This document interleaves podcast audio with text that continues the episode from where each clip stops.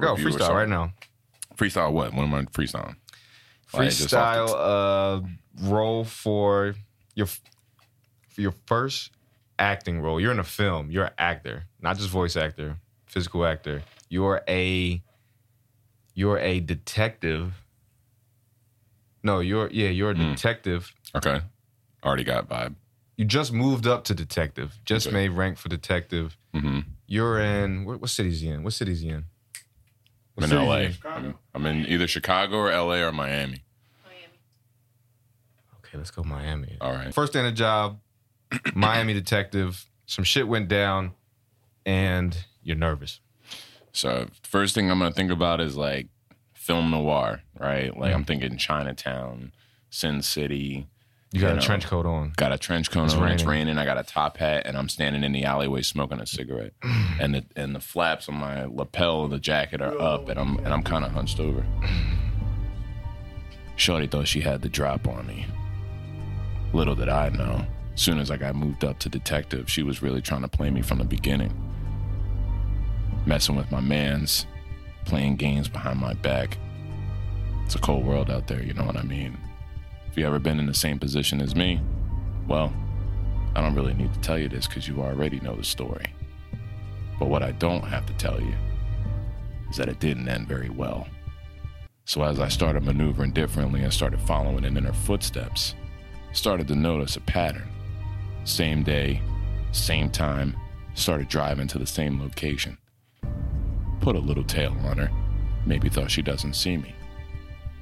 Lo and behold, I show up to the warehouse, 7 o'clock on the dot, as the rain starts hitting the back of my car as I'm driving under an underpass. Started to see a couple of shadows in the distance as I enter the warehouse, following her, thinking that she was alone. She was playing me the whole time. Straight setup, cold as ice. Took me for all my money, robbed me of my manhood all at the same time. I'm gonna find this shawty, and I ain't letting her get out or get away. I meant to say not letting her get away. Yeah. Yeah, let's go. So it's funny. How long did we go? I'm about to say, Two hours. was, yeah, Wait, what time is I it? went around like Oh, hour- shit. Two hours. Hour 20, hour 40, honestly. Fuck it, we ball. Good lord. Play the Cut Podcast. If you don't know, now you know. Yeah. Bro, I'm gonna add him in. Hey, we were trying to air this promo during The Bachelor tomorrow night. We need- We need you to do this right now. Brandon Bell, host, showrunner, difference maker. Don't ask me what I'm up to nowadays. I'm potted.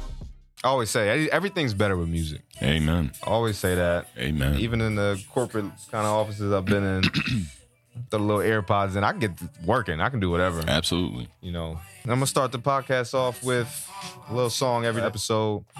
Love music. So if you make music, please, I want to hear it. Just way to express myself, tryna right all my wrongs. Tryna better my mental health, but I'm still stuck in this box. Hey, we're just tryna feel better, they don't gotta sing along. Hey, but if you feel it, you feel it, might as well then just sing along. Stop all that contemplating, stop your procrastinating. I gotta remind myself. Go if I don't make it? No, I'm permanently painted. Yeah. Yes, that is Remind Myself by Nevi. Heard of him on TikTok, and that's just kind of how things go for me. Every now and then, people just send me music for the last few years, and I appreciate it. But Yeah. like, I'm no, I'm no music. But those are the type of people you gotta keep in your life that send you music. You That's know, what I'm like put you on to new people. You know, That's what I'm saying. Yeah.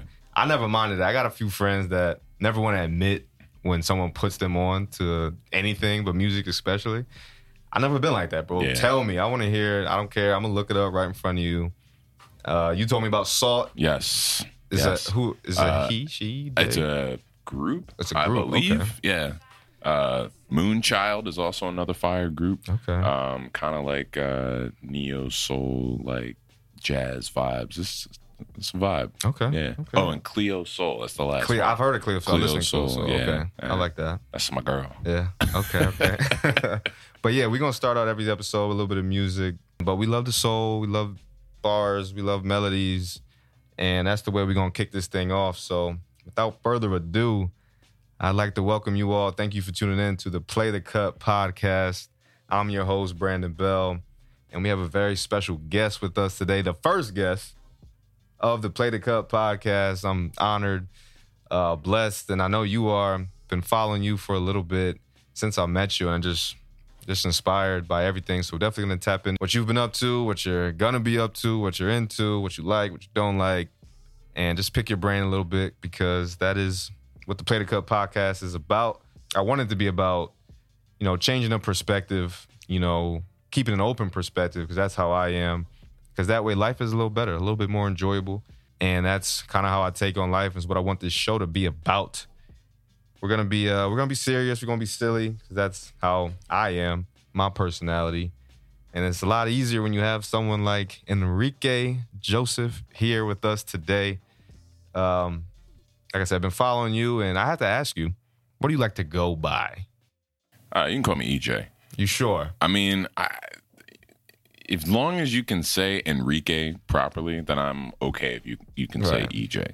You And know, I've gotten like Enrica, Enrique, the security guard down Uh-huh. at the gate, t- called me en- Enri- uh, Enric.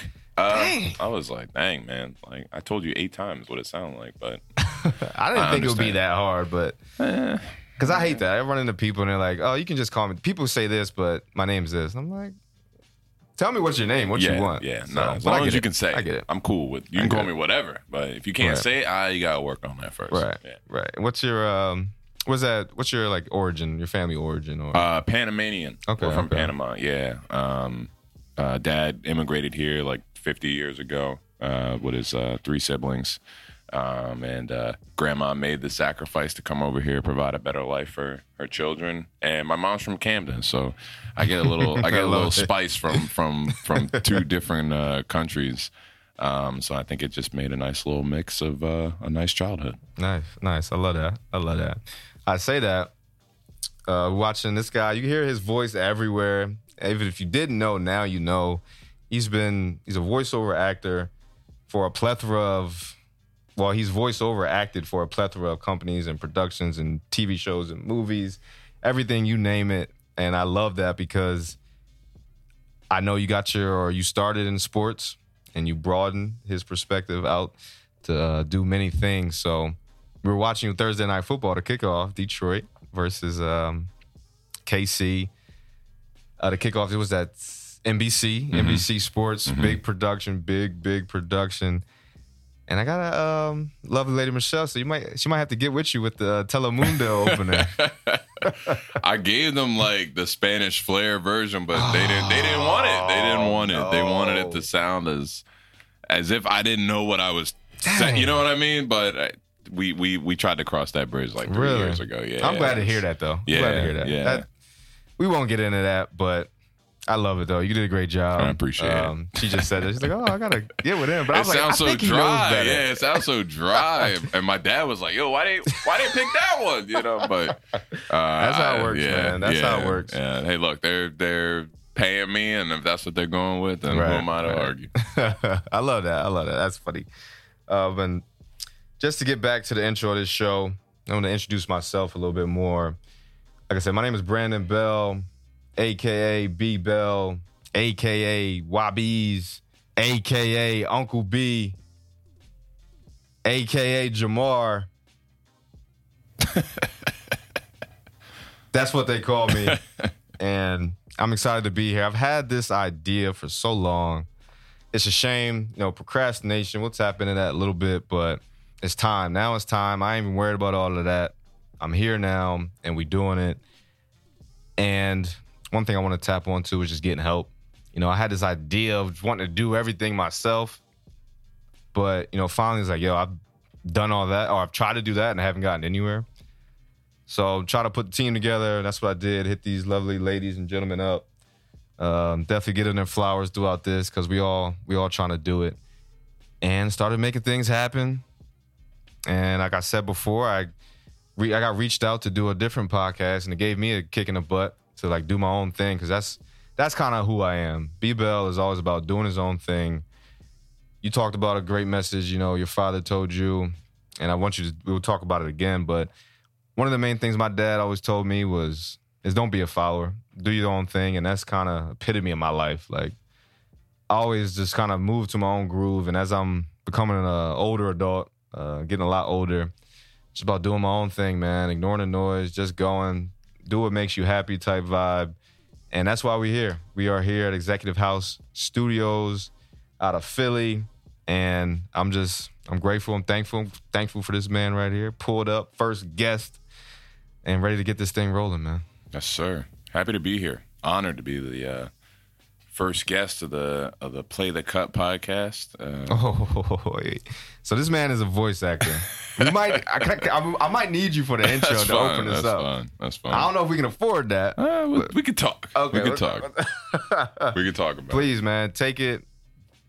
Open us up. Yeah, uh, Enrique Josephs. Ha- really happy to be here. Uh, as you said, a voice actor.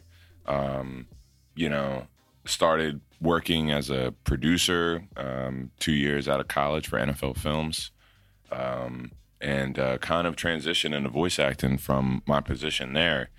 And it kind of happened in a flurry of chaos and the story of how I got this one job. Somebody had to get arrested, and um, oh, Michelle didn't tell you about No, that. no. Oh, okay, okay.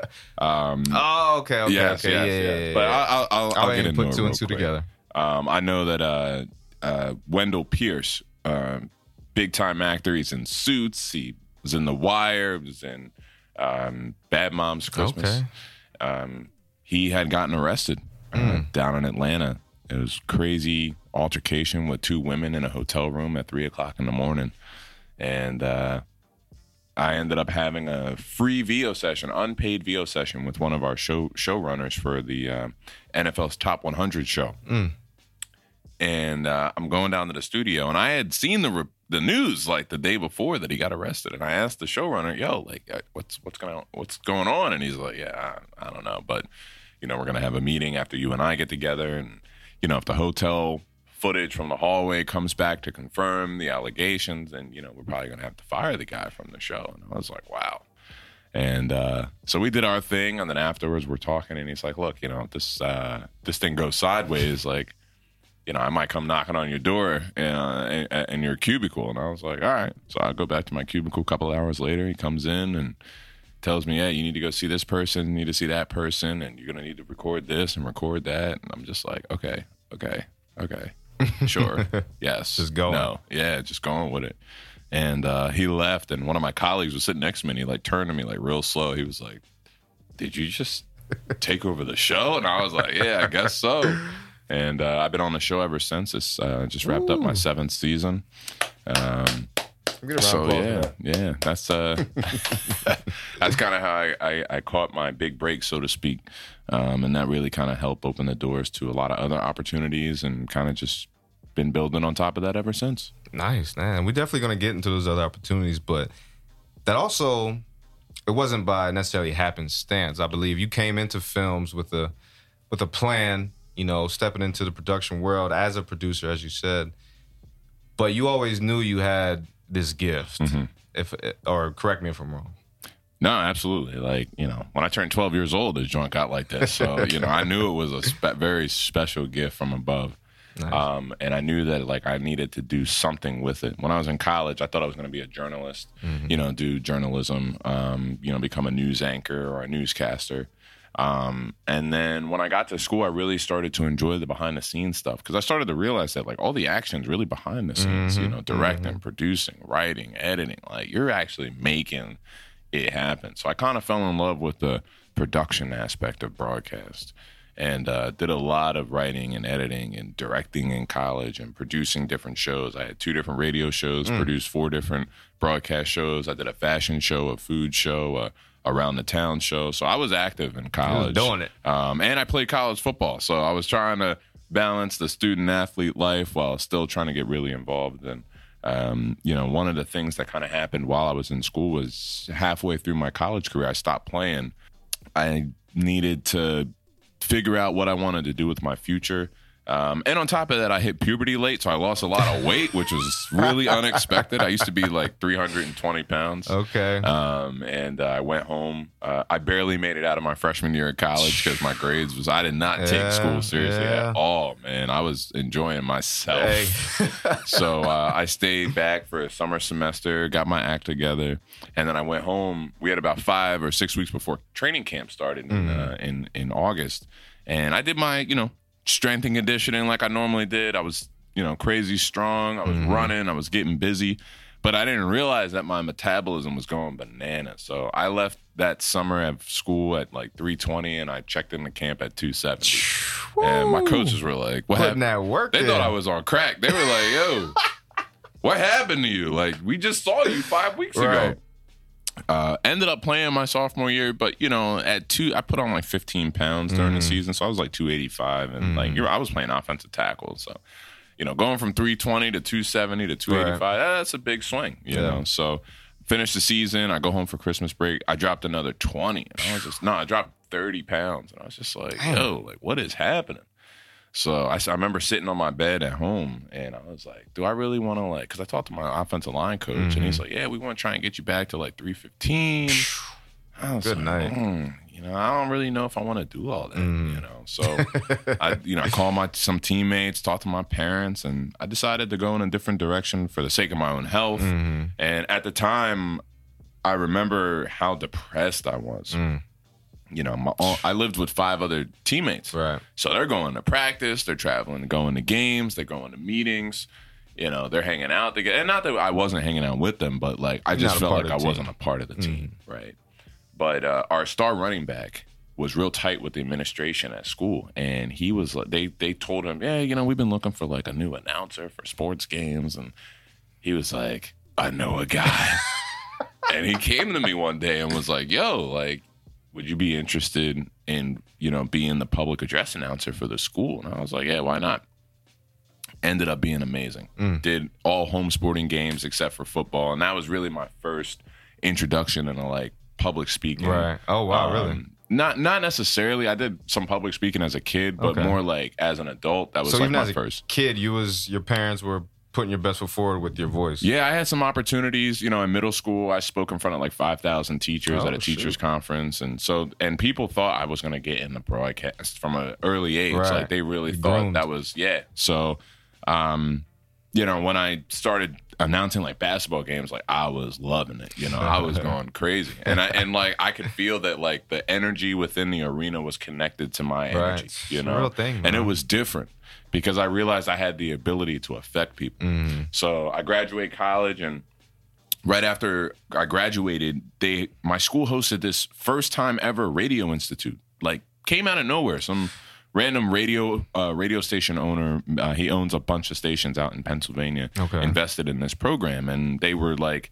bringing in on air talent. They were bringing in advertisers, and then they brought in some voiceover talent.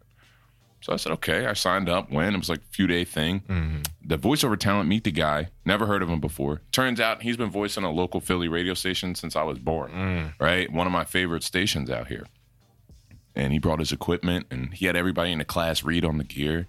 Sent everybody's demos to his team, and then the next day we all got to hear our produced mm. stuff. So he's playing ours, That's and then, hard. so mine comes up. It sounded legit. Like it sounded like I was on air. Like, and we went to lunch after that, and he was like, "Hey, look, man, I think you could be really good at this thing. Like, if it's something you might want to do." And I was like, "All right, well, what do I need to do?" Right, tell me. And, and and he was like, "You got to just do it." And I remember looking at him like, "Excuse me." like what? That made no sense to me. But then I realized that it made all the sense in the world. right, You know what I Oh mean? my god. Like if somebody's really, really hungry, like you can give them this and they'll take it here. Mm-hmm. You know what I mean? Um, so and he was kind of testing me in that way, right? So he wanted to see if I really was interested. Mm-hmm. And uh, I went home that summer, first summer out of college, and I just started kind of starting to fall in love with the whole voiceover thing. Started working small jobs, started Mm-hmm. practicing. I used to be up till like three in the morning practicing and stuff. I used to practice Dedicated. for NBC Sports, making up my own scripts for before NBC you Sports. even talk to them, just This was this was 20, 2015. Like I Uh. fresh out 2014, 2015, fresh out of college. I was just I used to write for write up NFL film stuff Uh. before I even started working there. And you know, kind of like the manifestation Right, idea, that's right? exactly what it is. Yeah, yeah. Just going just going crazy in my bedroom, Right. writing, recording, producing, you know, mixing. Mm. Yeah, you know, I didn't like I really Building- didn't know what I was doing, but, you know, building your craft though. yeah, building your craft. and just just going hard at it. Like I didn't care if I was good or bad. I look, I listened to some of my old stuff. I was like, yo, I was garbage, garbaggio is how I say it. You know, but everybody got to start somewhere. Yeah, yeah. I mean, Yeah. I can attest to that now, and that's part of the, why I'm here with this show, man. Is because I relate to that, but I'm just getting into it. From I can relate because playing football is part of my past, my history. That's definitely a piece of me. We'll get into that for sure, but I had all the confidence and the attitude to just go, not even think. And then as I'm out of the game now, I'm trying to bring that same like vigor to this because as you said, you just go, you just hungry, like you said. And I'm just getting into that now. And that's why, like I said, I was connected. I could just feel that we were Yeah. right there in that Yeah. frequency. And you've been through it. And that's the type of people that we're gonna have here that just that's why I like have a better appreciation for music artists and just creators and anything artists because creating something is different. Like going out there, running down on the field, it wasn't necessarily for me, I Mm-hmm. guess. It wasn't from me. It was what I did. It wasn't who I was. And I always Yeah. knew I was more than that Yeah, into so many different things. And this is just the first step into that. And that's why, like I said, you were inspiring me from the outside. Now I'm hearing more of your story, even more so because I think I've I've been hearing that for the past few years. And I was like, okay, yeah, I'm gonna do it. I'm gonna do it. I'm gonna do it. I'm gonna do it. I'm gonna do it. Time goes by and excuses. I just call it excuses, reasonings, excuses. But I'm just going now. So I appreciate that. And I wanted to touch on uh, one thing you said. I guess going back to going back to getting into voice acting, you told us to start. What was the first role that you kind of like felt like, all right, I'm here now, I'm doing it. the first big role. All right, uh, I signed with my like talent agency in 2017. Okay. It was July, September. Not even like six weeks later, Mm-hmm. I booked a daytime talk show Mm. doing promos for Harry Connick Jr. Okay. In the voiceover world, like the promo game is very, very, very competitive. Right, Like, I'm very sure. competitive. Um, like I, I kind of like play in the NFL of Mhm. voiceover. Okay. Right. So for Ooh, me to kind of come out the gate and like basically score on my Right. first play of the game Rookie was quarterback, crazy. first play. Yeah, first play goes for a touchdown. You know what I'm saying? So it was an everyday gig. Like you record every day, and like you're on daytime talk show television. You're being seen by millions of people every day. Mm. So that was my first gig right out of the gate, and I was introduced to the NFL immediately from um, when I basically got drafted. Right. right?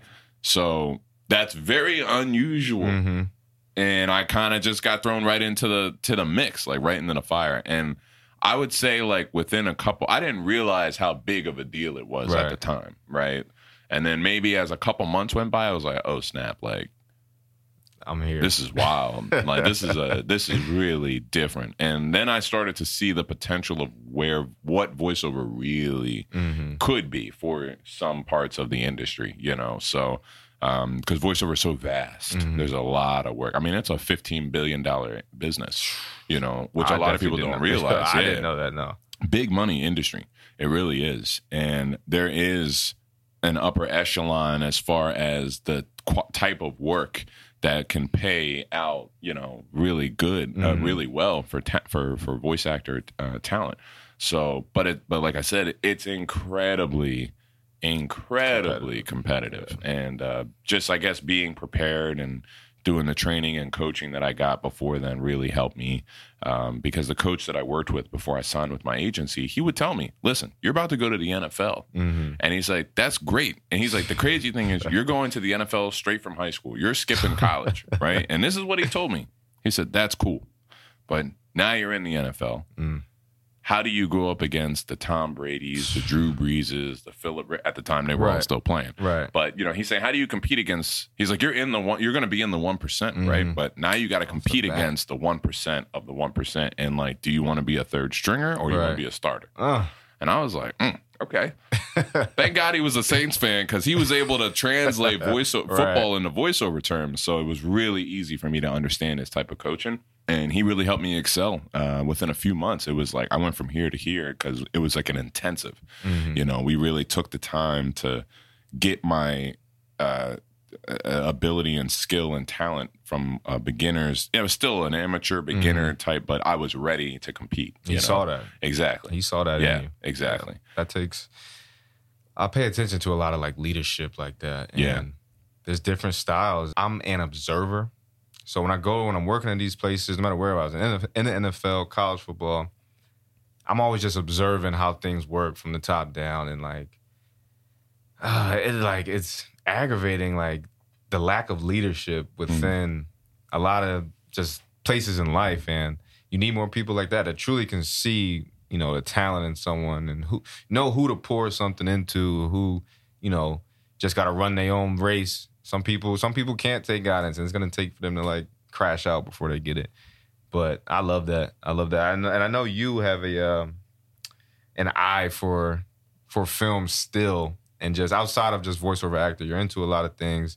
Tell us about the things you've been consulting on, and just what you like. What are you watching nowadays, and what's your kind of eye for film? And Yeah, it's it's funny because you know uh, you talked about artistry and creating, and you know, and I'm an artist who consumes Mhm. a lot because I try to, you know, draw inspiration from a lot of different places, like stuff that's very unconventional Right. from for what you would think, right? Like YouTube, like I I think YouTube is the greatest thing ever created, like. what rabbit holes are you Uh, down? Well, listen, first of all, I'm like I, I watch a lot of like video essays, like geopolitical stuff. Get Okay. into um, a lot of like uh, the mind behind like how chefs run their kitchens and restaurants. Yes, chef. Um, you know, I watch a lot of automotive stuff, automotive journalism. Like I love wheels and cars and how cars go, electric cars, gas cars. You know, so I'm into uh, video games. Love video games. Like I love video. You know, uh, voice acting for video games. I got a lot of colleagues that work Mm. in the video game uh, voiceover industry. You know, so I always try to like consume different types of media that are talking about different types of things because the world is a complex place. The more you try to understand, you know, the more well-rounded you can be. You can walk into a room and have all different types of conversations. You know, um, um, but as far as what I'm watching, I know I'm. I'm digging into suits right now. I'm going on a suits the binge Netflix on. Netflix. It's going crazy. I'm on the last season. Um, Oh, dang, finish. uh, yeah, I'm about to finish. I watch a lot of Apple TV stuff, uh, Invasion, um, Foundation. I love sci-fi. Always did. Like The Matrix is OG for me. So, um, been digging into some of that, um, and trying to watch some movies here and there. Just checked out. Um, uh, Indiana Jones. Just watched Teenage Mutant Ninja Turtles, I which was gotta see that. absolutely fire um, and just really trying to keep my eyes to the I was gonna say ears to the street, but you know, it makes sense. But keep my eyes to the screen for Yeah. different types of stuff. And uh, yeah, my my subscriptions page on YouTube is wild. like I got audio engineering to you know traveling to other countries to. Uh, I was watching uh, uh, camping in Korea last night just because I like the ASMR vibes of it. So, Okay. I don't know. It's just I always trying to Broaden your mix it up. Yeah, man. try to mix it up. Ah. Yeah, try to mix it up. That's what this show is about, and that's what I want to do and I help people do. And speaking to gentlemen like this, man, come on now. We are potting. We're potting. that's what I'm doing. We're here. We're going. Everything you said just is a testament to what how I am. Also, maybe not that deep, but Yeah, I be I- deep with it. I, I I know I'm deep with it. You know, my wife thinks I'm crazy. You know what I'm saying? She thinks I'm crazy. But that's the people I want to speak with, man, because I enjoy that. I'm just I'm interested just in how interested in many things that you are Yeah. uh, into, and I love that. Shoot, you can rap my dad. He's a car guy. He's got he's got his car YouTube. I'll plug his YouTube. We're gonna get that going too more. Uh, but he's like uh, restoring a, a donk. He had a um, oh wow. 1969 Thunderbird. Don't be mad at me if I got that wrong. But it's It's um old school whip. He's put together. He's in, invested in over the last few years and doing a YouTube thing, and he can talk cars all day. Yeah. Go to car shows with him when I can. I'm not that deep into it as much as he would like, but I enjoy it. I I just enjoy the surface level. Like, oh, that whip look fire. Yeah. Oh, Like, yeah. I would yeah. drive that. Yeah. Absolutely. And I know one of the things that like I try to be very conscious of and intentional of over the last couple of years is like when I'm on YouTube to really like listen to other masters of their craft. Mm. Right. So like last year I started following this um auto detailer, right? And like this dude has his own channel and he's amazing. The mm. amount of knowledge that he has about how to treat, you know, like mouse piss stains and restoration vehicles is crazy. And then he came out with his own line of, you know, products and stuff. But there's a reason why this guy is as good as he is because mm-hmm. his experience is unmatched. Like McLaren calls this dude and says, "We got a new car down in New, in Manhattan. We need you to touch it up." Mm. Like straight, like they're unveiling it, and they're like, "Before we reveal it to any potential customers, we You need to call you." You know, so it's like he's that guy. That's how good he is, and. You know, he goes there with his in a. He comes up in a Porsche. Like he doesn't come in a van. he got everything in a Porsche, Right. and he brings all his tools out, and he talks about, look at this, look at that. Like I'm gonna go over it with my light, and there's a reason why I do this, and I, mm-hmm. you know, through my years of experience, and the reason why I started following other masters of their craft because everybody's got a process, right? Everybody has their own way of doing things. And the way that they've been doing them for so long has gotten to them to this level of mastery, right? And one of my coaches that I used to work with, the guy that I mentioned earlier that was converting football terms into voiceovers, Saints fan. Yeah. yeah, big Saints fan. He would tell me there's three I's to mastery. There's imitation, there's integration, and then there's innovation, right? And he says, you know, you start off imitating other people, right? Impersonating other people. Uh, the second phase is uh, integration. You take what you've consumed and you apply kind of your own swag to it, right? Mm-hmm. That second eye, though, can take 30, 40 years before you get to the third eye, right? And then that third eye is innovation. When you are creating and you are putting out where it is so uniquely you that now other people are starting with their first eye Right. impersonating you. You know what I'm saying? So there's three eyes to mastering, and some people have achieved that. And Mm-hmm. and I really think that people that I consider masters would not consider themselves at Right, that third always- eye. Exactly. so even in my own mentality, I, there's a lot of things that I do in my life. Right, I'm I'm involved in a lot of different things. But to me, I wake up some days and like, man, I ain't doing enough. Right. You know, I don't do enough stuff. But when I take a step back, I'm like, all right, I actually I need to chill out because I'm mm. tired. You know, but there's a lot of times where I feel like I'm stagnant. I'm mm-hmm. not moving forward. I'm not doing something new. I'm not. I'm I'm being complacent, Right. even though I'm not. But that's just how I'm hardwired. How do you how do you get yourself out? Is it literally you pulling yourself up from the bootstraps, family, wife, kids, coaches, or Yeah, I might pick up the phone, call a friend, a Uh-huh. colleague who's, and then they're like, the colleague might tell me, "Oh yeah, I'm working on this. I'm dropping that. Right. We got this going on," and I'm like, "Oh yeah, I need to get back in my duffel. You know, I need to go, you know, go take a coaching class. Like I still get coaching. Like I still, Mm-hmm. Nice. I still pick up coaching. I work with three different coaches on rotation, um, just to keep my skills intact Mm-hmm. and make sure I keep, kind of keep my ears to the street about how I need to pick up on new skills and stuff like that within the industry you know so i'm trying to always like stay involved with Mm-hmm. something whether it's volunteering whether it's um, consulting whether it's doing creative development Mm-hmm. whether it's you know uh, focusing on my craft i'm always trying to do better be better move forward right? I love that. Can you uh can you tell us, take us, what is improving your craft and your voice when you meet with these coaches, Mm-hmm. just to dive deeper into voiceover acting Mhm. with the terminology and everything I, like I that. go, but I can go very deep you know.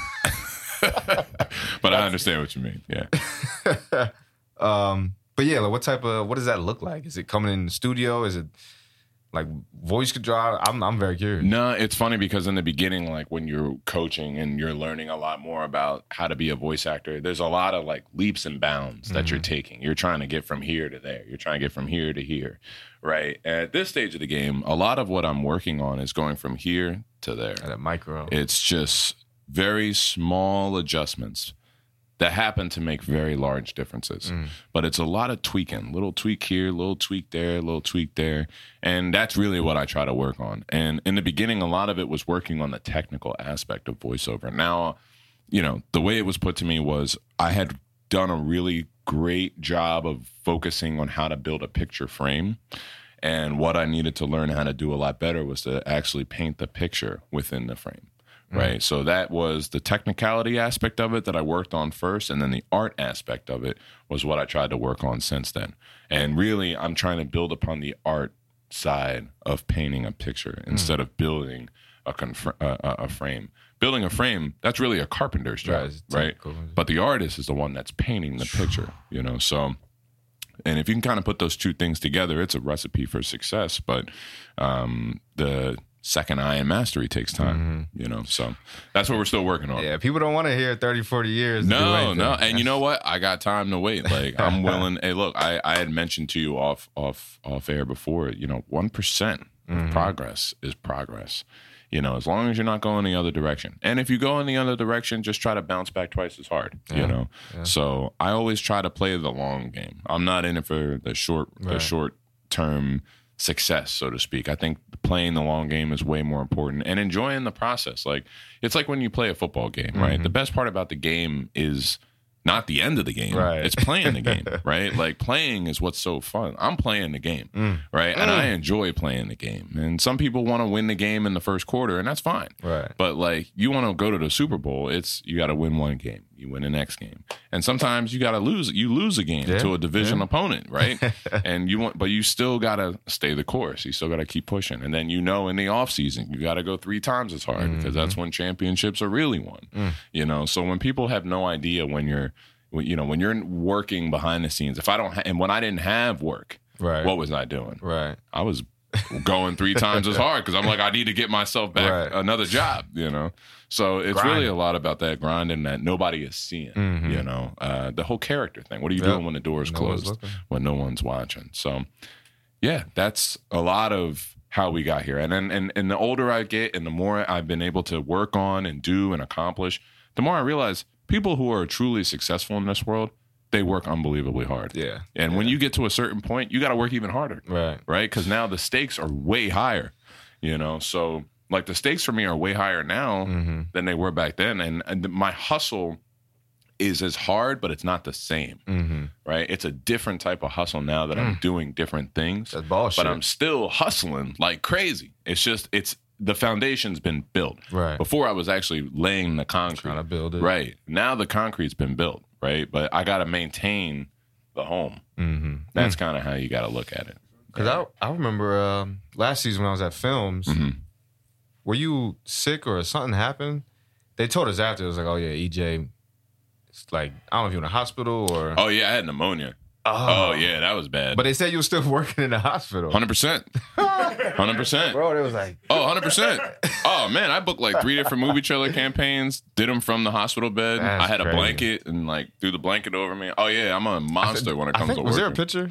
Nah, nah, nah, nah, Ah, nah, nah, maybe I'm no making up my head. Nah. But, Oh yeah, nah, nah. word. Yeah, I had pneumonia. Like couldn't breathe on the oxygen machine. It was wild, man. Like I was like, man, I never had pneumonia before. So I came out of nowhere, Mm. nowhere, and uh, yeah, woke up, uh, just didn't feel good. Went to the went to the ER and was like, it was crazy.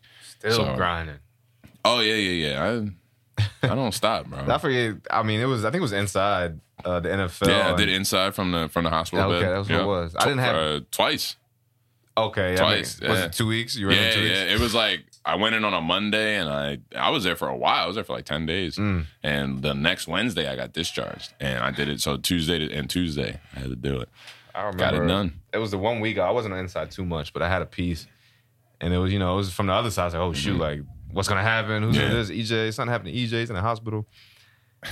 And it was like, oh no, he still did it. It's we're good. You know what's crazy? Delivered my best read of the season. Really? Yeah, hundred percent. And they said that too. They were like, "Did did you just did you just deliver the best like read all year?" And I was like, "Yes." Knocking them out the Now let me now, let me go to sleep. All right, thank you. Goodbye.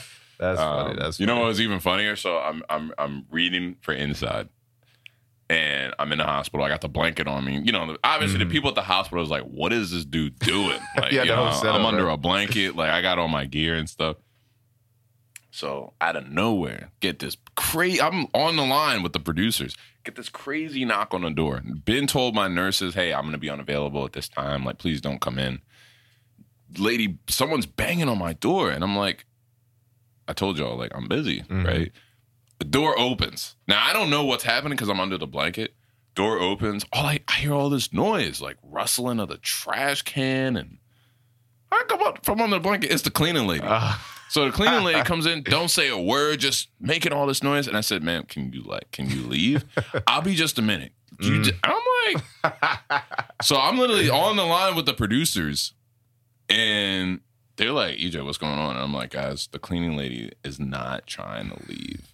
Like, she ain't leaving." grinding. And they were like, "Can you kick her out?" I was like, "I tried, but she gave me like, you know, she like a, you know."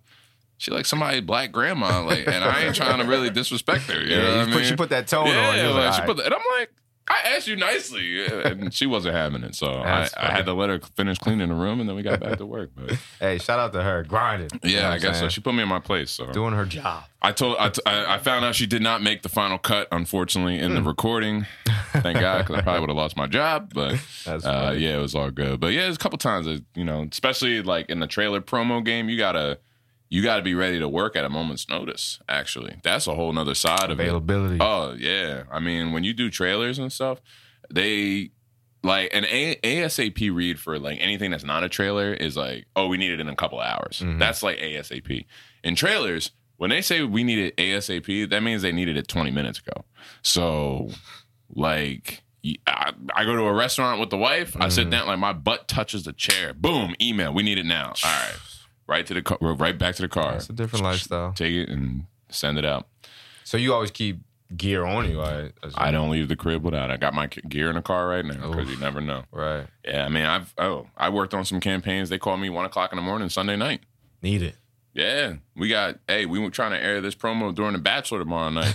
we need you, we need you to do this right now. I'm like, all right, I'll be ready in 15 minutes.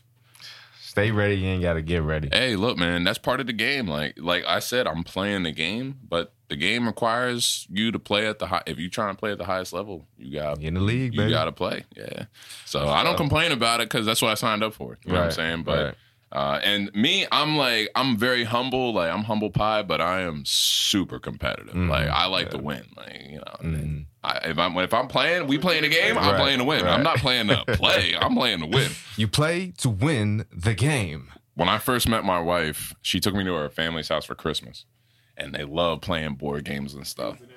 I was in there making a scene. It was it was guys versus girls. We were playing Oh. Taboo, and her Oh. uncle was drawing and struggling. And I basically pulled him aside. and said, "You need to get your stuff together because I am not trying to lose. And if you want to keep acting like this, you're gonna sit at the end of the bench." Right, right. And yo, everybody was looking at me like, "Yo, what's wrong with this dude?"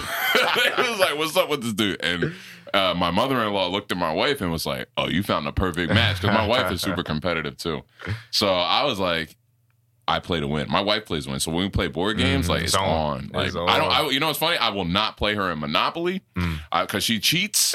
Because nah, but for real, for real, she's a super good at Monopoly. If you ain't like, cheating, you ain't trying. I mean, she, she no, no. If you get no, caught, no. no, no, no. but if you no. get caught, you ain't trying no, hard no, enough. no. She's just Vince wilding. Lombardi said that she's she's wilding, and I won't. I, I don't condone it. I don't condone it. So we play something else. Uh, but yeah, so uh, just super competitive. But you know, I think that you can be like super humble and super hungry at the same time. You Mm. know what I mean? There's nothing wrong with Humble that. beast. But like, yeah. So if you playing at at that level, like you gotta you gotta do everything you gotta do to compete. So, and that's it. Yeah, that's it. Oh, bro, that's that's what I'm trying to do, man. I, I'm literally soaking in every word in you're saying, man. It's I know it's true because I've seen it on the athletic side, and I'm just trying to translate that here. And I mean, I tell people that's why I love football. I mean, I know we've all we're all part of football. Um, it really like emulates life, and I, that's that's the one message. Whenever I go talk to team or old teams or kids, I wish I had more time talk to them like that. It really just emulates life because you can take any lesson from football, good, bad, like you said. It's about being in the moment, playing in the game. You got to get out there and then just have fun with it. Do what Yeah. you do what you want to do, what Yeah. you dream of, and Yeah, and give it your all. You Give know it what your I mean? all. Yeah, got to give it your all when you're out there. ain't no You know? half stepping. Right, Can't right, right, that. right, Get right. hurt like that. Yeah, exactly, exactly. I've been there. I've Yeah. been there. I know you've been there too. It's no joke. Um, let's get back to you know some of your work. Funny, so I actually like that whole scenario about like, uh, Mm. the the film noir thing. I actually used that same inspiration one time to tell a documentary story about a true crime series. Mm.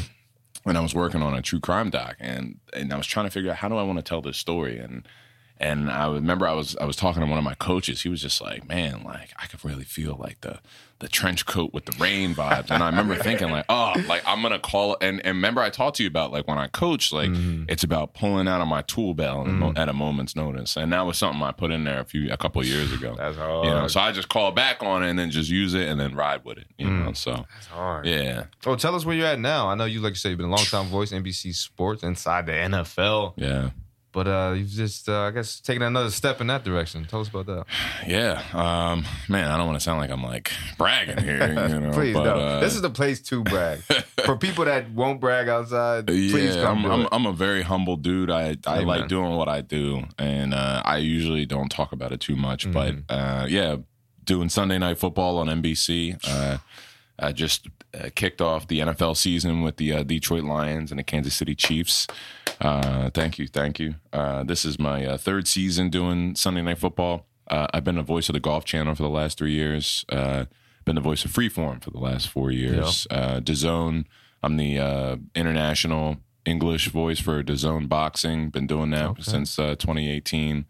Um, I do a lot of work for NFL Films, uh, Top 100, Inside the NFL. yeah, man, I'm excited. Well, for you as well, uh, Yeah. obviously, but I'm excited for that show. I love the kind of switch up Me they too. just did. Me too. I think it was a necessary uh, evolution, of the show. yes. Um, and I think that's got a lot of great potential. And uh, I think it's just up to us to get it there. So Mm. I think uh, you know we'll build on the first episode and just keep building as the season goes on and continue to have fun with it, man. Yeah, I love that. I love that. I'm looking forward to that. Um, you mentioned, um, well, I want you to speak on uh, 31 Nights of Halloween. You did Okay. because, like we said, you're a very um, broad perspective guy Sure. and sure. working outside of sports. So tell us about that. Yeah, no, that's good. Uh, it's funny because right before I became the voice of Freeform, I was focusing a lot on when I was training. I was doing like I spent 2019 training every week. Mm. I invested a lot of money, a lot of time, like, and that's the stuff that a lot of people won't talk about, like who really are. Like I invested a lot Mm. into my craft, like a whole lot. Uh, From January to December, every week, Mm. I was doing training. Deposits. Oh Deposits. yeah, and it, was it cheap? Absolutely not. But I was using the money that I was making to Mhm. invest in myself. Mhm. And um, my coach was like getting me ready for like we were doing Halloween scripts. We were just working on Halloween stuff, and I got an audition like two weeks after we had just finished doing some Halloween Right. stuff, and I felt so ready Mm, to do prepared. Halloween. And uh, that's that was my introduction to Freeform and 31 Nights of Halloween. Mm. And uh, as a matter of fact, I just wrapped up six scripts uh, over the last two days doing 31 Nights of Halloween. We're already it's already that time of the, uh, of Yeah, the year again. Spooky season. Yeah, so that's that's how I got in because when I was practicing, I was like, I was telling them I really want to like get into like spooky, you know, and I started like doing this thing with my fingers when I would read kind of like an evil genius. So 31 nights of Halloween, all October long, only on Freeform. And that was how I did my audition.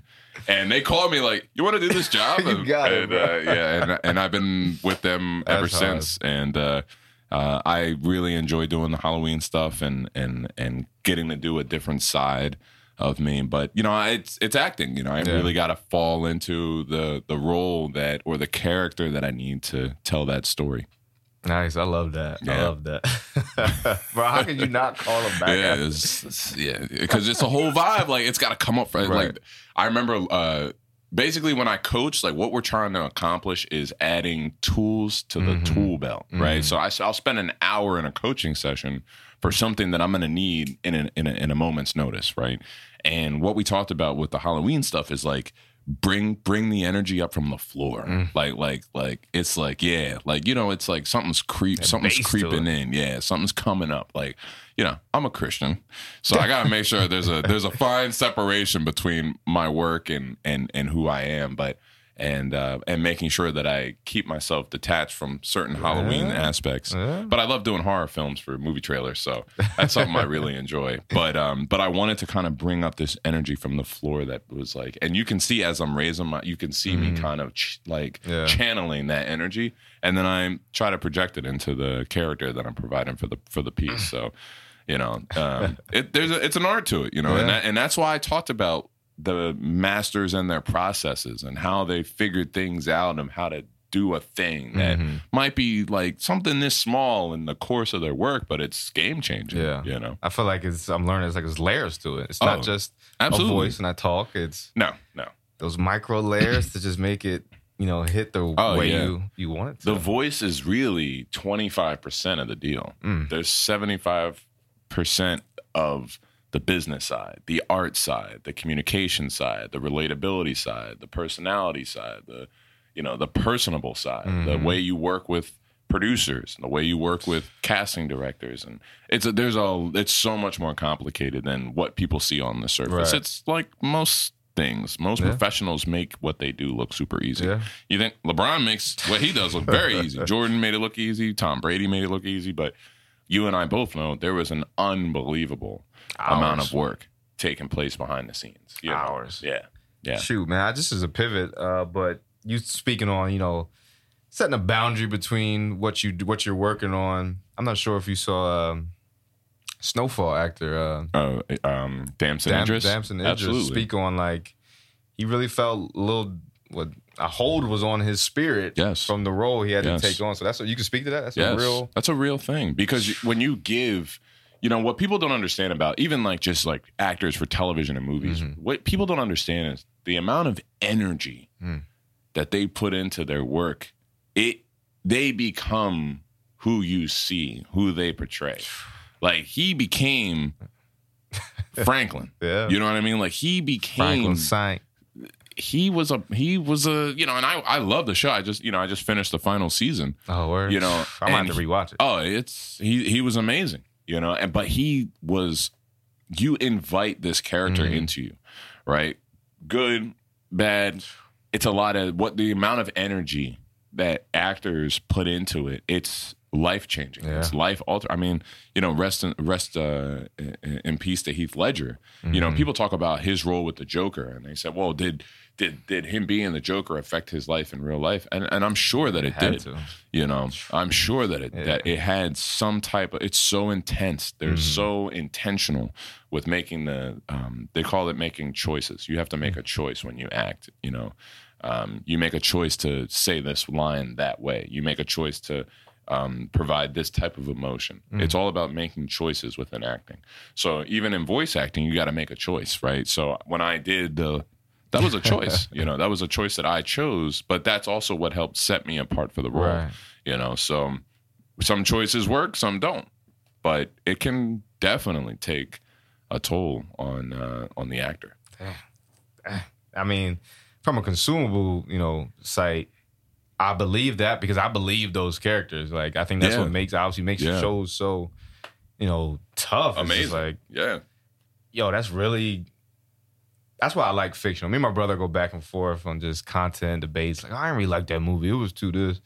He's like, it's too fake and this. I'm like, but that's kind of what television film is. It's to take you yeah somewhere else to Yes. what that show, film, movie is doing. yes And that's the same thing I feel with music. I really appreciate. I may not like what they saying, but someone that takes me to whatever they going through, whether it's the sh- streets of Compton or whatever, or their heart is broken in Australia, laying by the river, whatever it may be, they can take me there. It's like, dang, I Mhm. feel that, and yeah that's why I, I you know, I want to speak to you know creators and just artists like that because I'm my I'm being my perspective is being brought into that world of and even with music like i, I love music Mhm. right and i personally think and this is my own humble opinion that all art aspires to be music to be what music is as far as art because you Mhm. can listen to a song and that song can transport you to a time and place 20 years ago you know exactly where you were you knew exactly what you were doing boom and it Mhm. like comes into your head Yeah. like that you know. And there's songs I listen to. Oh, I remember exactly where I was. or I have a there's an album I listen to, and it reminds me of driving with my mom to Mm-hmm. the Philadelphia Mills Mall when it was still the Franklin Mills Yeah. Mall. You know, so I and, and like I remember, and I remember what video game I was playing at the Uh. time. Like that's how deep of a art music is to a lot of people. Yeah. You know, it transports so many people to so many places. So um, you know, it, it's just art. Then it's such a beautiful thing Yeah. as a human form of connection, and it's why humanity is amazing. Yeah, we need music, man. I, always say that to um, Nothing Was the Same has always been my favorite Drake album. Mm. A lot of my homies can attest to it because we were going through the same thing and just Yeah, literally just talking about it takes me to freaking campus, college campus, Yeah. Penn State, freshman year. Cold, first time away from home, rainy days, gotta walk the whole campus, get back to practice. And just that was on my little iPod shuffle. yeah. My boys laughed at me. I always been late with like technology. Like, Hey, hey, it don't matter. Whatever floats your boat, man. That's all that matters. like I wasn't an iPhone user until like 2015, 16. Yeah. Same, same. I was Oh, okay, Android all day for a long time, but you know, See, I didn't even have an Android. uh, I always was like just different. Like oh, I yeah, had that's the different. That's different. That's real different. I had the uh I had a Windows phone. I don't know if nobody was even up on But everybody was like, yo, what Huh? phone is that? Huh? I don't even know what the name of it was, but long story short, um, I got an iPhone like 2015, 16, and I didn't have to use the iPod shuffle anymore. But the iPod shuffle got me through freshman, sophomore year. I was going through it. Yeah, I mean, I think we all come In to a a point. We got music that that came to us at a time where like we needed to hear certain Mm. things. I know for me, it was "Born Sinner" by J. Cole. The whole Mm. album, like one of my Shut up, Cole, man. favorites of it was 2012, and I think I was I had just turned 20. It was like the summer I turned 20, and I was working. I used to work on a golf course doing maintenance. So I was like cutting fairways, cutting Okay. greens, cutting uh, tees, and uh, doing all the landscaping and stuff. And Is that where you got into golf, or were you always? no, I mean I, I didn't get into golf till recently, um, but I really what what that started summer. paying? Not even that. I, I think it was more that summer was more about character. Like it was more about like figuring out like like I had to learn how to take pride in my work, right? Because if I didn't, I was getting yelled at by my Yeah. boss. But I was like, all right, like I'm gonna cut this in a certain way. I'm gonna get up at 4:30 at uh, six days a week and be on the be on the course doing my job. Mm. And I had to do a good job. And I really started to care. And the album that I would listen to, uh, Born Sinner, like J. Cole was talking about transitions in life. And, Mm-hmm. and I'm like, huh, 20 and like becoming a man. And, you know, it was just it was just one of those albums that just to this day, Yeah. like it just speak it's just on my heart, you know. It's on my heart. I love that. Shoot, man, Cole. That's I can attest to that more recently in my life. Like you said, transition. I always been a fan of Cole, but he wasn't in a rotation that heavy. But nowadays, it's like I'm on that whole like he's on that Mount Rushmore. People don't necessarily, unless you're a real Cole fan, don't want to put him up there, but. It, it, it speaks to you differently. Oh, It yeah. speaks to you differently. Oh yeah. I mean, it's just like I feel like some of the lyrics are like written Right. engraved in my brain and it could just spit out. Like I can hear the beat and I'll just start like rapping right with them. Been to a concert? Yeah, he came to my school. Okay. Uh, I don't know how my school pulled these artists. Like I saw Kendrick in college, like a month after he dropped "Good Kid, Mad City," Mhm. Craziest concert to Ooh. this to this day. to this day, I was in the front K-Dot. row rapping every word. Yeah, and like I knew him as K Dot. I was Mhm. listening to Section Eighty, and Mm. um, I was listening to his stuff, good, uh, cartoons and cereal Mhm. you know, with Mhm. gunplay. I mean, I, I'm a, I was a diehard, still am a diehard Right. Kendrick fan, and and then he just popped up at school in the spring, like with Good Kid, Yeah, where's- riding this on that. uh, what school is this? I went to Bloomsburg in Bloomsburg. Pennsylvania. It's Mm. about an hour away from Penn State. Mhm. Um, and they were like, "Yeah, we're bringing Kendrick in." where, where, where, where the tickets at? Right, like, let me right, sign right. up. I So- need that. Oh, what a yeah, what a time! Wiz Khalifa came like right I've after seen Wiz a Cabin. Fever came Uh-huh. out, the mixtape. I'm like, how are you- Mixtape Wiz, bro. different. Uh, I still listen to. Oh, Wiz Khalifa is top five for Yeah, me. bro. It's I always top five joke. for me. My high school boys know, like, I really thought I was part of Taylor Gang at a certain point in high school. Because we were part of Taylor Gang. We were part of Taylor Gang. I couldn't wear Chucks though because I was My like 280 God. pounds and my knees hurt. so I was like, I couldn't wear the Chucks, man. That's It's- funny. couldn't do it. TGOD. Yeah, TGOD, man. That's funny. Yeah. Nah, K Dot, shout out my brother, Bean, my big brother, Keenan. Uh, definitely I mean, older brother, influenced heavy by him, definitely musically. So I was, he's, was he six, five years older than me. At that time, I think he was in high school. So I was getting put on. I was just, you know, listening to what he was listening to. So same with you, heavy on K Dot, the early K Dot, yeah. Section 80s. Yeah.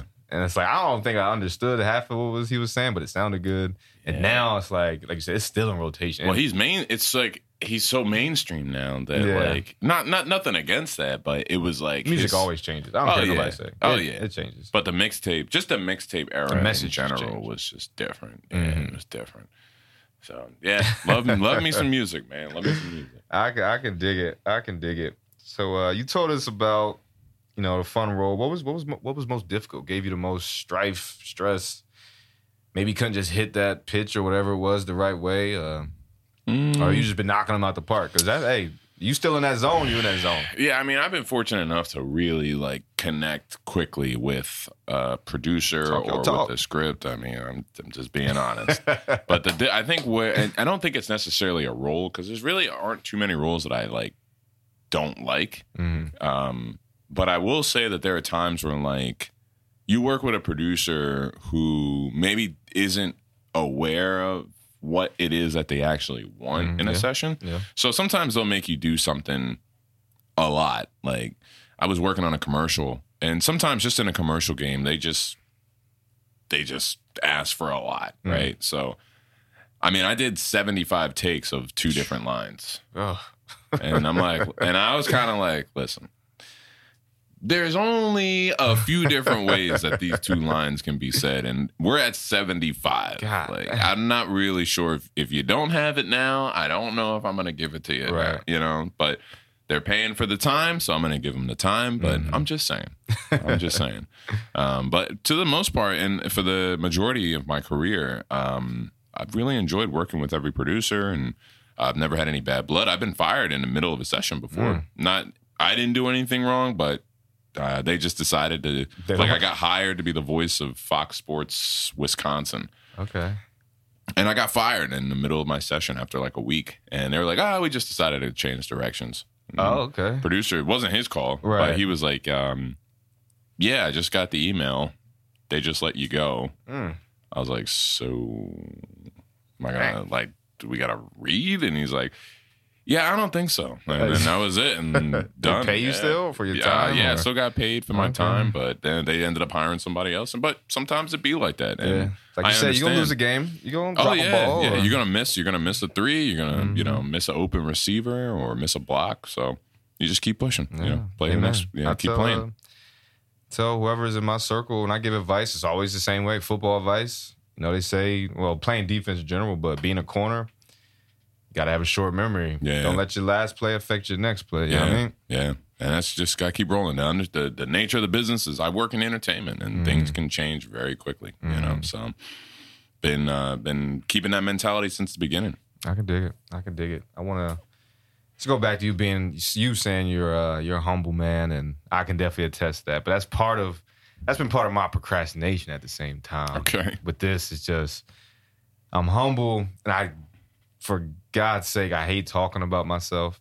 Just as we're saying, getting a little older, indulging in life, and I think it's one of my greatest gifts is really just relating, having the ability to relate with anyone, uh, and have those conversations. Because I find myself in random places, talking to random people, and, I, and it doesn't bother me at all. I enjoy it, and I just enjoy the conversation. So that's that's just been where I want to take this, and you know, get my other person side of personality out there, as you spoke on as well. And but at the same time, I'm like, I think I'm one of the most quietly confident people you ever meet, though. At the same time, like anyone that know me is like, nah, I can do that. I can. I can do that. You know, I'm not gonna Oh, say yeah. that, but they know like I can do better than that. I yeah, can, but dude, excellence, quiet excellence is huge. Yeah, I mean, like because you can. There's nothing like. I, I mean, humility is humility will open more doors for you than than than being arrogant and having an ego, right? Mhm. But you can be humble and still be a hungry dog, Right, You know what I right. mean? Like, I'm gonna go after it, but Mhm. I don't have to necessarily talk about it, Mhm. right? Because really, you can get to a point where the stuff that you've done, your accomplishments, and everything you achieved, that'll enter the room before you do Yeah, speak for you it. know so what do I really need to say? Like, Right. what do I need to talk about? Like, everything that you need to know is in the work, like, is in what you see me working on and what I'm doing. Like, and I don't have to talk about anything really. I, I'll walk in the room, keep my mouth shut, and they can play 20 different spots that I've worked on. And then it's like, well, what do I need to talk about? I mean, you see- you see the effort, you know. So as you continue to grow and keep building on this, just remember that, man. People will see what the work is through the product that you put out.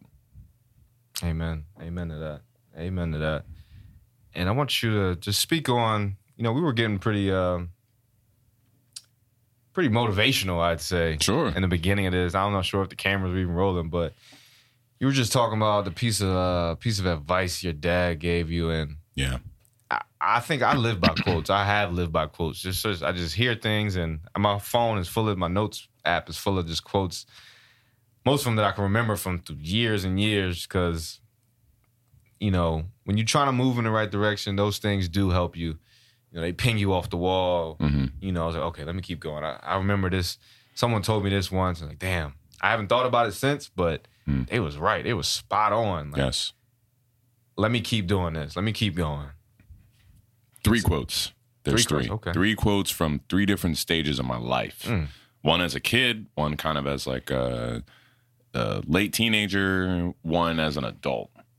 And the one as a kid came from my parents, and I live by it to this day. If you go on my IG, it's it's in the bio of my IG. Mm. That's how you know it's real. Yeah. And it says we do what we have to do so we can do what we want to do.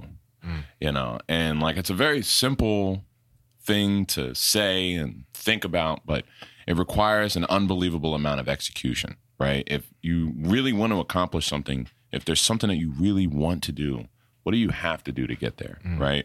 And then, then it's like, all right, well, I need to take this step to get to that place. And then I get to that place. How do I get to the next place? Oh, I got to take this step it's literally like layers upon layers upon layers, all in this one little quote. Um, but once you kind of like engrave that quote, like doing anything that you need to do to get somewhere becomes like second nature. Like you don't think about it. Like when I think about like busting my tail, like to me, it's just doing what I have to do. Right, right, It's not busting my tail, you know? right. That's the first quote. Second quote is the quote I talked to you about earlier about what my dad said. I was coming to a point where I started to think about um, the people around me and just like where my life was. I could kind of start seeing that it was trying to bud and bloom into this other Branch off. thing. Yeah. And my dad said, Look, you know, we're all at a train station and the train's coming into the station. Yeah, either you get on the train or you don't. You're gonna have friends that don't get on the train. They're gonna stay at the station. He said, but you have to get on the train. You gotta keep moving forward on to the next place. All right. And then my third quote is actually something I got from a football life from NFL films. Okay. You know, I used to watch every single football life at lunch. Mm. Spooky. the weather outside is frightful. So I was watching a football life uh, during my lunch break one day on the VSR, and I was watching Tony Romo. Now I'm not a Dallas fan, and most people that know me know that. We got a few. Shout out to the Cowboys fans behind the cameras. I'm not even an Eagles fan, but having multiple Cowboys fans in a small crew that may be an issue. I don't know. It's it's it's uh, something we could talk about later. To but, say uh, we in Philly. Y'all gotta Oh yeah, yeah. Yeah, I don't yeah. know. He's got his blue on, so you know he's repping when he ain't repping. on the low. It's just a T. no logos. But I was watching his documentary on him, and he said something that I found just so profound. In football, when you wake up every day when you're playing, like you're always thinking about beating the man across from you, right? And he talked about how that was the same for him too. But he said, one day I realized when you wake up and realize that all I got to do is beat the man in the mirror, mm. the man across from you doesn't matter anymore. And I remember thinking to myself, that might have been the hardest thing I ever heard. and I started applying that to my voiceover career because I think that a lot of times you get you look at other people's success, and that is not even just about voiceover. That's in life. Sometimes you look at friends, colleagues. You know, some people are doing better than others, right? And you want you you What they the- portray. yeah, and, and but not even that. But some people are doing Yeah. really well, Oh, yeah. right? And the first thing sometimes you want to do is, "Ah, I want to be there, or I'm not doing this. Like I'm not, I'm not at that point. And I realized like that, that's irrelevant, Mm-hmm. right? Comparing yourself to other people is irrelevant because they're not you. They don't know what you've been through. You don't know what they've been through either, right? Mm-hmm. And everybody's been through something. And I, Everybody. yeah, and I started applying that to my own life, and I started to notice that things started changing for the better.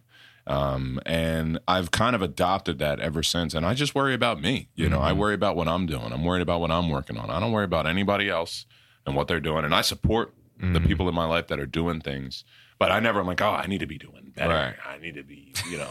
no, no, no. It's not about that. It's about doing my thing mm-hmm. and, and focusing on my craft and myself and putting myself in positions to be more successful, I suppose. Amen, man. That's something my dad always said. Nah, I don't know if it's a quote, but he always just told me, "Ain't nothing better than your own." And I take that with me with anything, no matter what it is. Yeah.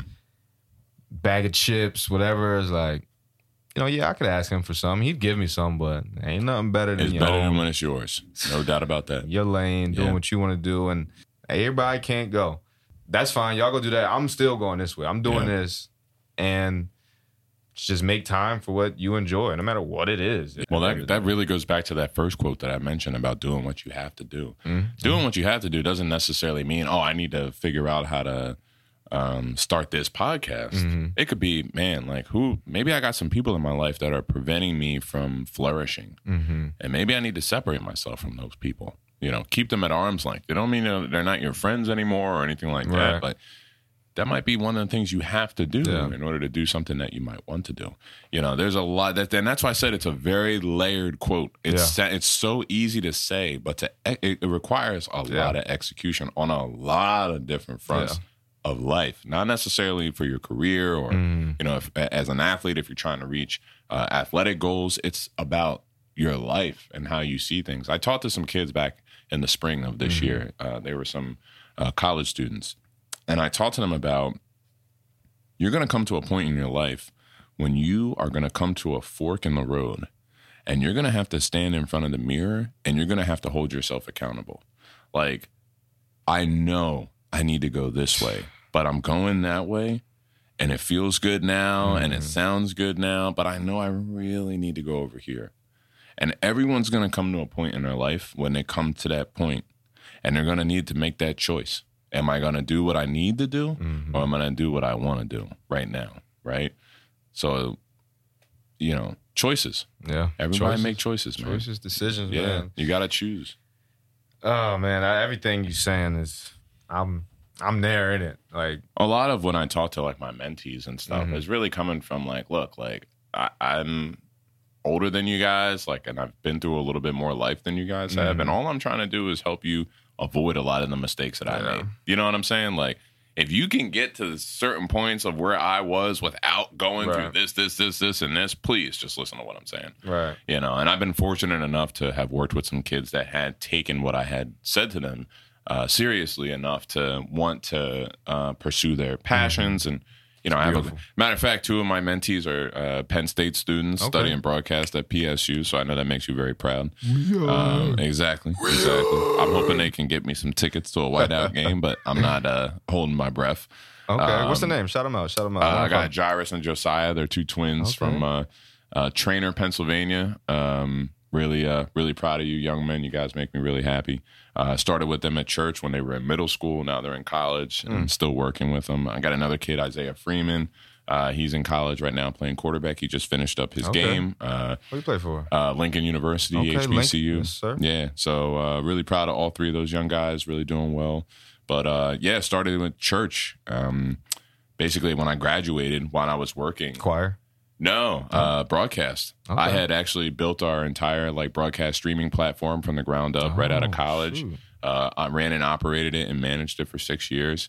And uh, trained them all to be videographers, editors, uh, technical directors, directors, camera operators. So we had all the equipment, and uh, basically I was just teaching them. Now they all uh, Isaiah has his own business. Mm. Um, he also uh, has his own camera. He shoots highlight videos um, while he's playing football. He wants to work for ESPN NFL it. Films. Uh, the twins at Penn State are studying broadcast and cinematography. So, you know, they've kind of taken it to the next level. Mhm. And I guess, like, as a mentor, that's all you want is just to see them, you know, make some changes and, and do well and, and follow their, follow their passions, you know. So, um, as a mentor, uh, it brings me a ton of joy to see sure. these young men succeeding. So, and it's been fantastic. That's beautiful, man. Yeah. Especially the young man doing both right now. I, I tell a lot of athletes, like, look, especially in this NIL space, man, the, and that's what they say in the NFL. The more you can do, Yeah. there's not enough. You know, you can have all the talent in the world, Yeah. but we know that can go in a you know snap of a snap of a finger. Yeah. So you have to just expand and maximize every opportunity as you go. My boy Ish, shout out my brother Ish, my partner at uh, Ag Sports. He's pushed me a lot too because he it, in this business, being an entrepreneur, just saying like, look, everybody got a good plan, but you got to take action, and that's what separates people. And he just always speaks on maximizing your, you know, opportunities. Like, yeah. Don't limit yourself. don't, you know, man. Just don't limit you're yourself. quarterback or whoever, do whatever you're into outside of football because it only helps. I mean, make that transition easier whenever because it comes to an end. And you Yeah. spoke on that. You made a wise business decision. Now, not many of us are even Yeah. privileged to kind of have it navigate that way. It's just a crash, and it's like, oh shit, the hell am I about to do now? Exactly. and and in the moment you're like, what did I just do? Right. You know. And But looking back, it's like, man, like thank God I made that choice when I did, Mm-hmm. and maybe. But you know, trusted my gut. Like I went with my gut, and I, you know, and I've tended to go with my gut a lot. But at the time, like I was, you know, sophomore in college. I mean, Mm-hmm. what did what did I know? It's- you don't know nothing as a sophomore in college, and you don't know how life's going to turn out. And you know, you fast forward almost ten years, and it's like I probably made the right choice. You Yeah. know? yeah. I love that, man. Yeah, maximize, do whatever you're into, and you're just called to do more things than most. You're called to be a stud athlete, but doesn't mean you can't be a. That's why I love the podcast game now. These kids got podcasts and they're doing it. Yeah. And, you know, I pay attention to uh, kind of the things I'm inspired by that brought me here with this, just how my mind works. Like I said, open minded, but love to laugh. I'm a very serious, unserious guy, you know. Okay. Uh, like you said, we, we're, we're dropping knowledge, game, whole bunch of wisdom here, but at the end of the day, I'm going to laugh because that's just part of life as well, I believe. You gotta laugh. Gotta laugh. What what did uh what did Jimmy Valvano say? He said, uh, if you laugh, cry, and think all within a day, then you've really lived a mm. full day. You know what I mean? Yeah. Yeah. Yeah. But so I'm I'm heavily inspired by just stand up comedy and comedy in general. And you know, someone said in the comedy game, I gotta find a stand up, up and coming stand up comic. That's someone I want to speak to. So if you know somebody you out there, holla at me. But they said there's no like amateur comic. You're up there on stage, you're doing it. Yeah. There's no, you know, there's climbing the ranks, but once you're doing it, you're Yeah. doing it. So same thing, like I said, I'm talking about these college athletes, you know, whatever it is, podcasting, chefing it up. We got to talk a little food. I know you're a foodie yeah, as big well. foodie. Yes, chef. Um, just do it, man. Maximize all your capabilities now. Don't wait till you think, oh, I'll worry about that when football's over. Get to it now. There's enough time. You're a superb person. You're called to do more than the most. You can be an athlete and this and that and still, you know, exceed in all of it. Don't let people limit you, man. I know you pay attention to everything going on in this industry in particular. You know, we got uh we got the writer's strike and things like that going on.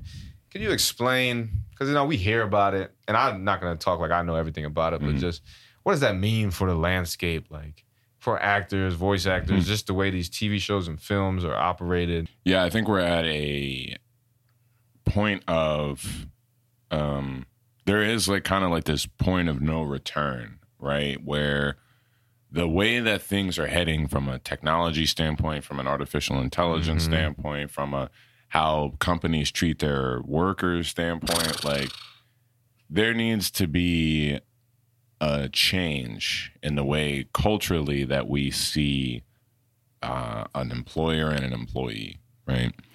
And uh, you know, I'm a part of SAG-AFTRA, um, and we're on strike. And a lot of the theatrical movie trailer work that I do is currently struck at the moment.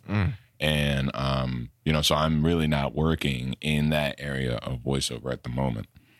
But we're fighting for the soul of our industry, right? Because the issues that we are trying to address with the AMPTP is we want to be fairly compensated. We want to make sure that we can continue to work within the next five years because of artificial intelligence. You know, we want to make sure that when uh, you know a show airs on cable television and then gets sold to Netflix, when that transaction happens, that we get fairly paid through residuals. You know, those are like the three major talking points for SAG when it comes to negotiating with the AMPTP. Okay. And uh, I serve on the caucus for SAG AFTRA for movie trailer voice actors in the United States. and basically, I, I went to a meeting and spoke with our negotiators who are going to, our, our attorneys who are negotiating on the SAG, on the union's behalf um, to kind of talk about what it is that we want within the industry as voice actors. And, you know, it was about a two and a half hour meeting uh, with all different types of actors and voice actors from all over the industry. And the one thing that seems to be common industry wide is the way that everyone's been tr- being treated. Just simply. You know, wow. it's just un it's really unfair you know Mm-hmm. a lot of these companies are making millions and billions of dollars and uh, there are colleagues of mine that can't afford to live in los angeles to Right. work because they're not making the money Right. you know i have colleagues that have gotten residual checks that literally are 40 cents God, 40 cents Yes. you know you might as well keep the check at that point you know don't even send it and, uh, and i don't think that it's uh you know it's not from a lack of like wanting to work we Mhm. want to work Right. you know i want to work and and and all of the people that i know that are in sag want to work Mhm. because we love what we do and Right. but we just want to be paid for the work that we do when you know it seems like only one side's really taking home the pot so Mhm. and we're not asking for that much as far sure as I don't I don't think we're asking for that much and really it's about a lot of other people you know I've been very blessed and fortunate to continue to be working Mm-hmm. throughout this time on a, a multitude of different projects but that's not the case for everybody Yeah, yeah, and yeah. it's uh, you know I know a lot of people are saying oh well you know actors are millionaires and I'm like yeah that's like half of, per- Right. of a percent Right. of the 166,000 people that the union represents right. you know so that's a really small amount of people that are making you know tens of millions of dollars a lot of people are just everyday people Yeah. that you know voice actors that were working from home doing you know doing what they can to make a living Yeah. know? so there needs to be change and you know um change doesn't come without some friction and Yeah. you know but change is also inevitable Yeah. And it sucks because from the outside, you see actors and people like, yo, this is what I got paid. And it's kind of like, you know, from the outside, it's like, haha, yo, this shit crazy. But it's like, nah, people really are hurting out yeah people are really struggling Yeah, just know? because you hear actor, just the common man is like, oh, yeah, they're fine. Yeah, I mean, even like a simple way to put it, right, is like back in the day, like let's take let's take Friends, the show Friends. A lot of people know what Friends is. Mm-hmm. Yeah. One of the biggest sitcoms in American television history. Mm-hmm. Friends used to have like 20 episode seasons. I'm just let's say they did 20 episodes a season, 25 episodes a season. When the show didn't air in the summertime, there's really no new TV in the summer. Right. Or at least that's how it was. And what would happen was they would run Friends reruns all summer. And when the actors would get their checks for the summer stuff when it would rerun, they were getting paid because that's how it worked. And it was great. And back in the day, we had to go on strike to get those residuals, right? When streamers came around, your Netflixes, your HBO, or you know, stream on Max, Disney Plus, they would then purchase the rights to be able to put all those seasons Right, on right, right. Netflix. And think about how many people have Netflix and how much Netflix is consumed. Now, think about how the way our contracts are set up, that's not the same as yeah. how it was on cable. So you get paid just for that one transaction that Netflix made. Yeah. And depending on what you made when you worked on the show, it could be uh, it could be a decent amount or it could be as little as 40 cents. Mm. You know, so when we talk about what's fair, what's not fair, even with writers, you know, writers would write a 20 episode, you know, season. Now you go on Netflix, a show's got eight episodes. Ah. And then the next season doesn't come out for a year and a half, two Right. years. So it's like, all right, now you, you went from having 20 episodes hmm to work on to now eight, and then may not be able to get a job for another five Right. months. Yeah. So it's not as simple as people think. Right. right? So there's a lot of nuance and there's a lot of things that need to be addressed and changed, and that's why we went on strike because we Mm-hmm. Believe that that time is now. So Yeah, I think I can just the way I view the world. I feel like that's resemblance of everything that's going on right now. Like, yeah, a lot of people are going on strike. you Yeah, know? look at UPS workers. yeah, they you know? they just struck gold. Well, not Yeah. struck gold, but they they got what they wanted. imagine So, if they stopped working. right, You know what I mean? And they came to a deal before the strike deadline because Right. they knew if we're going to lose more money Mhm. of them not working That's than we are about. paying them more money. you know what I mean? That's all it's about, man. The rich stay rich, and the poor just get more greedy. That's that's how it, that's how it is, Well- unfortunately. But like you said, I think the world is about to get shaken up. Yeah. All these different facets and industries, everybody It's is happening. is fed Yeah, up. People are fed up. They are. They are. Golly.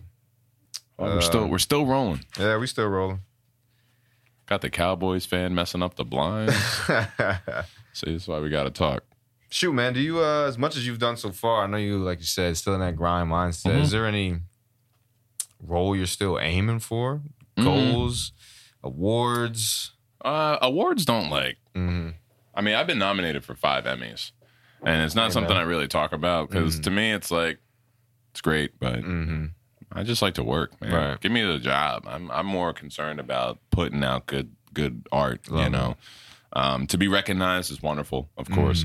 Uh, but for me personally, Mm-hmm. We recognize you. Yeah, oh, I appreciate that. For me personally, I'm really looking to do more like not necessarily outside of voiceover, but Mhm. um, I really like business development Okay. and getting a lot more into that, and that's something that I want to work more on. Um, you know, I currently serve on the board of directors for a credit union, Okay. and wow. uh, you know, the last couple of years, I've been trying to implement some um, new ideas and adding to our overall vision about where I'd like to see us go, and seeing how those things are being implemented into our policy plans, and you know, and how we're um, trying to just take it to another level. And it's something that's so far outside my comfort zone that I absolutely love it.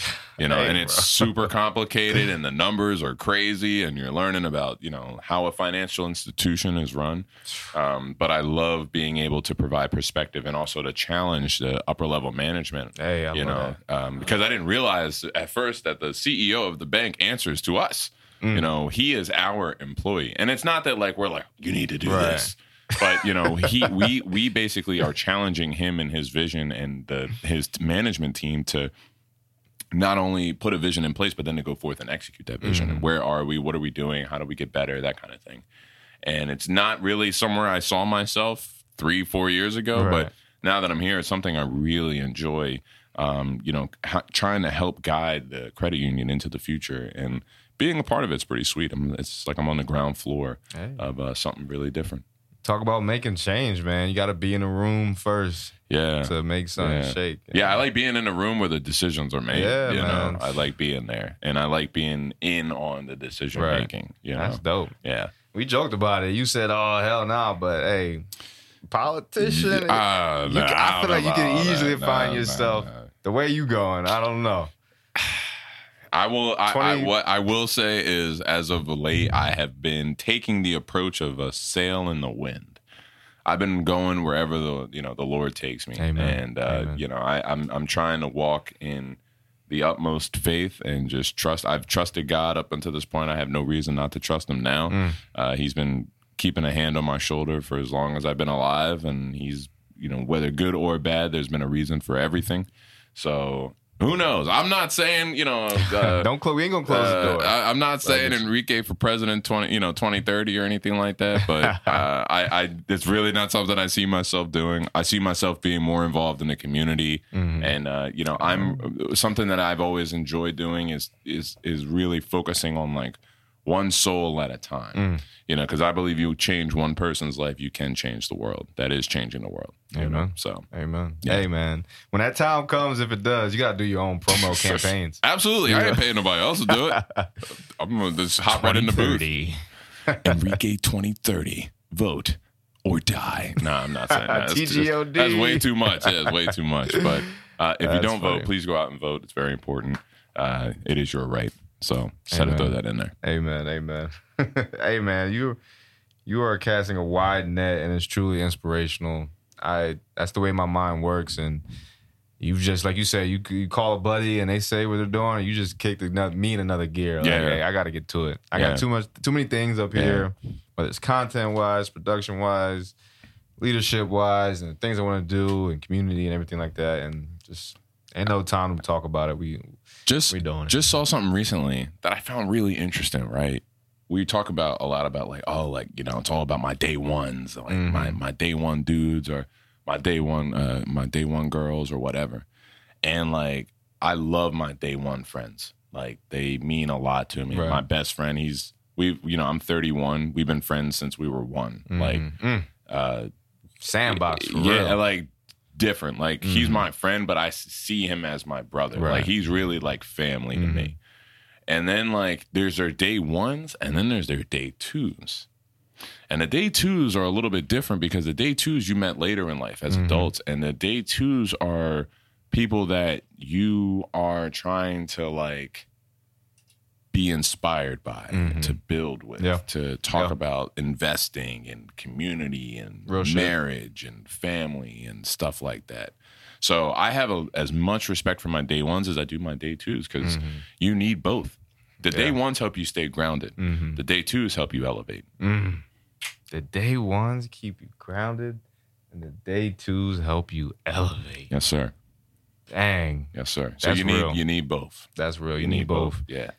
Need both to stay on that trajectory. Like you said, going with the wind, taking you where it go. That's something apart I see in this production game is being a producer, whatever you want to call it, just making it happen. Something I often feel like I don't know what I'm doing, but I'm doing something. Yeah. At the end of the day, What uh what, what I'm I'm stealing Deion Sanders uh Colorado Buffaloes quote. I, I seen it on a shirt uh earlier today. It said, No excuses, no explanations. oh You know what I mean? Just and I ain't too hard to find. I love that one, man. Right, I ain't too hard to find. I'm like, yo, Deion is crazy. Talk about someone. I mean, Deion's got me crazy inspired. Oh, right he now, even got man. the college football game But- turned upside. But just like just the way he talks, it's Life. just like you think about a guy like Deion, Mhm. right? A coach walks into your house to recruit you. He's, you know, you know how you know what it was like. You've been there, Mhm, right? mhm. You got recruited to go to Penn State, one of the top programs in the country, right? You know, the Mhm. whole the whole shebang. It's they come to the house, they greet your folks, they tell you how we're gonna use you and how we want you there, and this and that. Deion walks in the crib. hey, I like you, and I want you, Mhm. and listen, we can we can do this thing now, you know. But you you know, I need you to trust me because listen, you know I've been there. Right. You know what? He don't have to tell you Yeah, there's nothing. no no pitch. There's really. nothing that that man hasn't done from a football standpoint that has you questioning him, right? The ultimate level of success. Mhm. Only player, only athlete in history to play in the Super Bowl and the World Series. You know what I'm saying? Like bro. If he was, his prime was right now in this day and age. Different. He'd be out of here. different, out of here. different. You talk about people. You know NIL. People talk about Reggie Bush. what have did this. Johnny Manziel. Nah, Deion, was different, man. would have been out of here. But how can you not want to like support this man? Mhm. Like, Yeah. You know what I'm saying? Like I, I hear him talk. I, I put on Deion Sanders pregame speeches just to hype myself up now. Hey, like it's next crazy. episode we doing that. Yo, I I'm telling you, that. play play a little Deion. Like even the way he talks about his players, Mm. his sons, Travis Hunter, just Mhm. like I want to play for this dude. Right. And I'm like, my body is not ready to do none of that, but I'm ready to go. Like what? what- pick just point to a wall, run right through it. Oh yeah, Oh. yeah. No, no, no. We here. We here now. And that's what he's got. But his kids are Yeah, like no. they believe in it, They you know. do. And that's. I mean, you talk about getting kids to buy into the Mhm. program, right? Like, you don't think them kids bought Right. him fifty? How many? Fifty something transfers Sold or out sixty something today. transfers? Yeah, sold was. out game. Colorado was. I. That's. I didn't realize how bad they were last season. They were bad. They were one, One and and 11. eleven. Yeah, Like, and I don't know if they won today or not. They We'll were winning out. when I last checked, but mhm. um, but it, it just culturally, there's it's already Yeah. he's already won. Yeah, I'd, uh, we were talking about. I was able to go to um, the Kelce documentary uh, premiere, and man, I really loved it. I was gonna tell you earlier. It's, he spoke about it in the beginning. I don't want to give too much away, but speaking about what Deion does for the kids, the community, and just the culture, Yeah, it's about like speaking belief into folks, whether the team you're a part of, the organization, the group, the crew, the friendship, whatever it is. That's what leadership is about. yes, Outside of the X's and O's, you do this, you do that. It's Yes. just about breathing life into whoever you're trying to bring up to accomplish whatever. I'm so glad you brought that up because I really wanted to touch on this earlier in the pod. Like uh, something that I've always had was belief in my own abilities. Right. right? Quietly confident. Exactly. But like something there's a there was a moment I was living at home and I was tr- I was practicing. It was 2:30 in the morning. I had Mhm. work at 8 the next day. My mom was up. Comes in the room and she was like, "EJ, like go to bed. Like it's late." and I said, "Mom, I said if I don't push myself, nobody's going to push me as hard as I'm pushing me." And I said, "You know how I know that? Because you're my mom and you're telling me to go to bed right now, right? And she was like, all right, whatever, you know. Uh-huh. And I talked to her about it last year. And I said, Mom, remember when you told me to go to bed that one night? Because I was I was up writing scripts and practicing. And I said, and look where I'm at now. Because what I realized is like nobody can believe in you more than you believe in yourself. Right? Like I my mentee, I believe in those kids, but they need to learn learn how to believe in their own Right. abilities more than anybody else can believe in him. And I look at like a Deion, and Deion is preaching to these kids that I I believe. He's got it on his shirts, right? But he's trying to say, look, if I can believe in you this much, mm-hmm. why can't you believe in yourself even Simple. more? You know what I mean? And when you believe, and I believe, and then we believe, then that's when Yep. everybody will believe. You know I what I'm say saying? all the time. Yeah. Confidence, obviously in life, but in college football, that's what makes it such a pure sport. College sports in general, like you know, a Sweet 16, all of that, the March Madness, that's Yeah. what it is. Those heart, teams, yeah, the heart. that's the heart It's in the different. sports, It's man. different. different, and that's what makes it a great product on TV as Yeah. a consumer. Like you Agreed. just see it. Agreed. Yeah, so I'm excited, man. Like you said, how can you not root for Deion and what they're doing? But obviously, in the world we live in, most of us don't see it that way. So a lot of people are waiting for them to fall and to just, you know, put a chink in the a chink in the armor. It's just how society is. But yeah. Like he's really about these kids. Yeah. Like he's about molding young men. And I have so much respect yeah, for people who take that type of approach. Cause he's like, look, you get to the NFL, you're a millionaire. Like you are uh, an independent contractor. hmm These kids are playing for their lives. Right. It's different. Yeah. You know, so I respect it, man. I got so much respect and I'm so inspired by him. Exactly. I really am. And I think like we're talking about being in a room and like how you are making change literally and the system, how things operate. I can see him doing something, shaking the NCAA up, which we all know needs some shaking up. Yeah. Set Because it right think, for the think about how polarizing he is. Like, Kids don't even know for real, but honestly. but but you can't even be uh fair weather when it comes to Deion. Either you don't like him or you do. Mm-hmm. Right. Like right, like it's like there's a lot of people that just don't like him right, because of how he is. Yeah, shaking but that's just who he is. right. Because they're like- not used to people that confident. Not like that. Yeah, and Not and that's like not that. quiet confident. That's No. loud confidence. But it's like it's not cocky. It's just how proud he is to be who, who he is, and Yeah. he instills that in kids. As we all know, most people need that. He said in the press conference after last week's game, he said, "You know, if you ain't make me, you can't break me." Amen. Different. He's just different, man. Deion is different. But you Shout just, out to Prime, man. yeah, man. I ton of respect. Yeah, I'm excited uh, to see where the college football landscape goes, where the NFL landscape goes this season. I mean, I know you guys will be talking about. it. I'll be tuned in. Yes, sir. Hopefully, you guys and the crew work on cut some pieces, shoot some pieces. We got a uh, very talented group in here. We're gonna build this thing up from the bottom. So stick with us here at the Play the Cut podcast. Speaking of great people like this man here, Enrique Joseph, tell them where tell them where they can find your stuff. Uh, yeah. Uh, find me on Your IG, uh, Enrique J Media. You can see me on Inside the NFL on the CW Tuesdays, 8 p.m., 7 Central. And uh, yeah, and hear me out on uh, Sunday Night Football. There's a lot of other places you can hear me, but we're not even going to get into that. But Sunday Night Football, tune in. Sure, I just want to give a shout out to the crew here. Shout out to Executive House Studios bringing us in. Nice layout here. Him and EJ were talking all the uh, ins and outs of audio equipment. It got real nerdy got- in here real fast. It was crazy. But you know, when you link up with people on the same wavelength, you know how it is. Mm. I'm claiming I'm claiming it now. I must be booked for the hundredth episode now. It's it has to happen. Yes. It's, it's done. It's Yeah. done. Hey, I'm running the show, so it's my shit. That's all right? the that's the perks of being the boss. yeah, man. Hey, But nah, this has been fantastic, man. Appreciate you having me on the pod. Hope it's just the first of many, many, many. we gotta many make we gotta make it to 100 now. You didn't said it. Well, we already coined that I'll be back for 100. So, and if I'm not, I'm not going to be upset because I know you're going to be on the bigger and better nah, nah. subjects than your boy. Nah, but you know, um, but happy to be a part of the first one, man. Appreciate it. Appreciate it. Yeah, This man is in the league. Voice it's a different, acting, different league. different league, but he's Yeah, at the I top of the top. Technically, still made it to the NFL. You know, that but you just did in a different on, on, on different levels. yeah, as well. different level. Yeah, different levels. Man, like I said, you inspire me.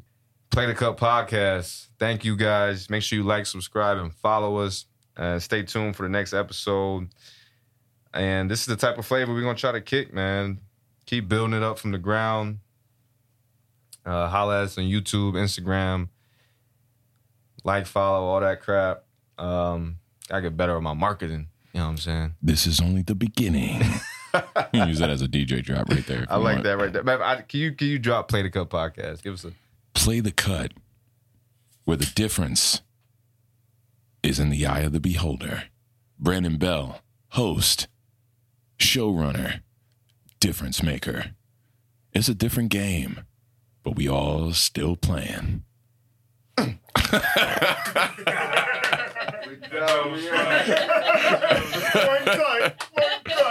Coin it. One take. Drake. Coin it.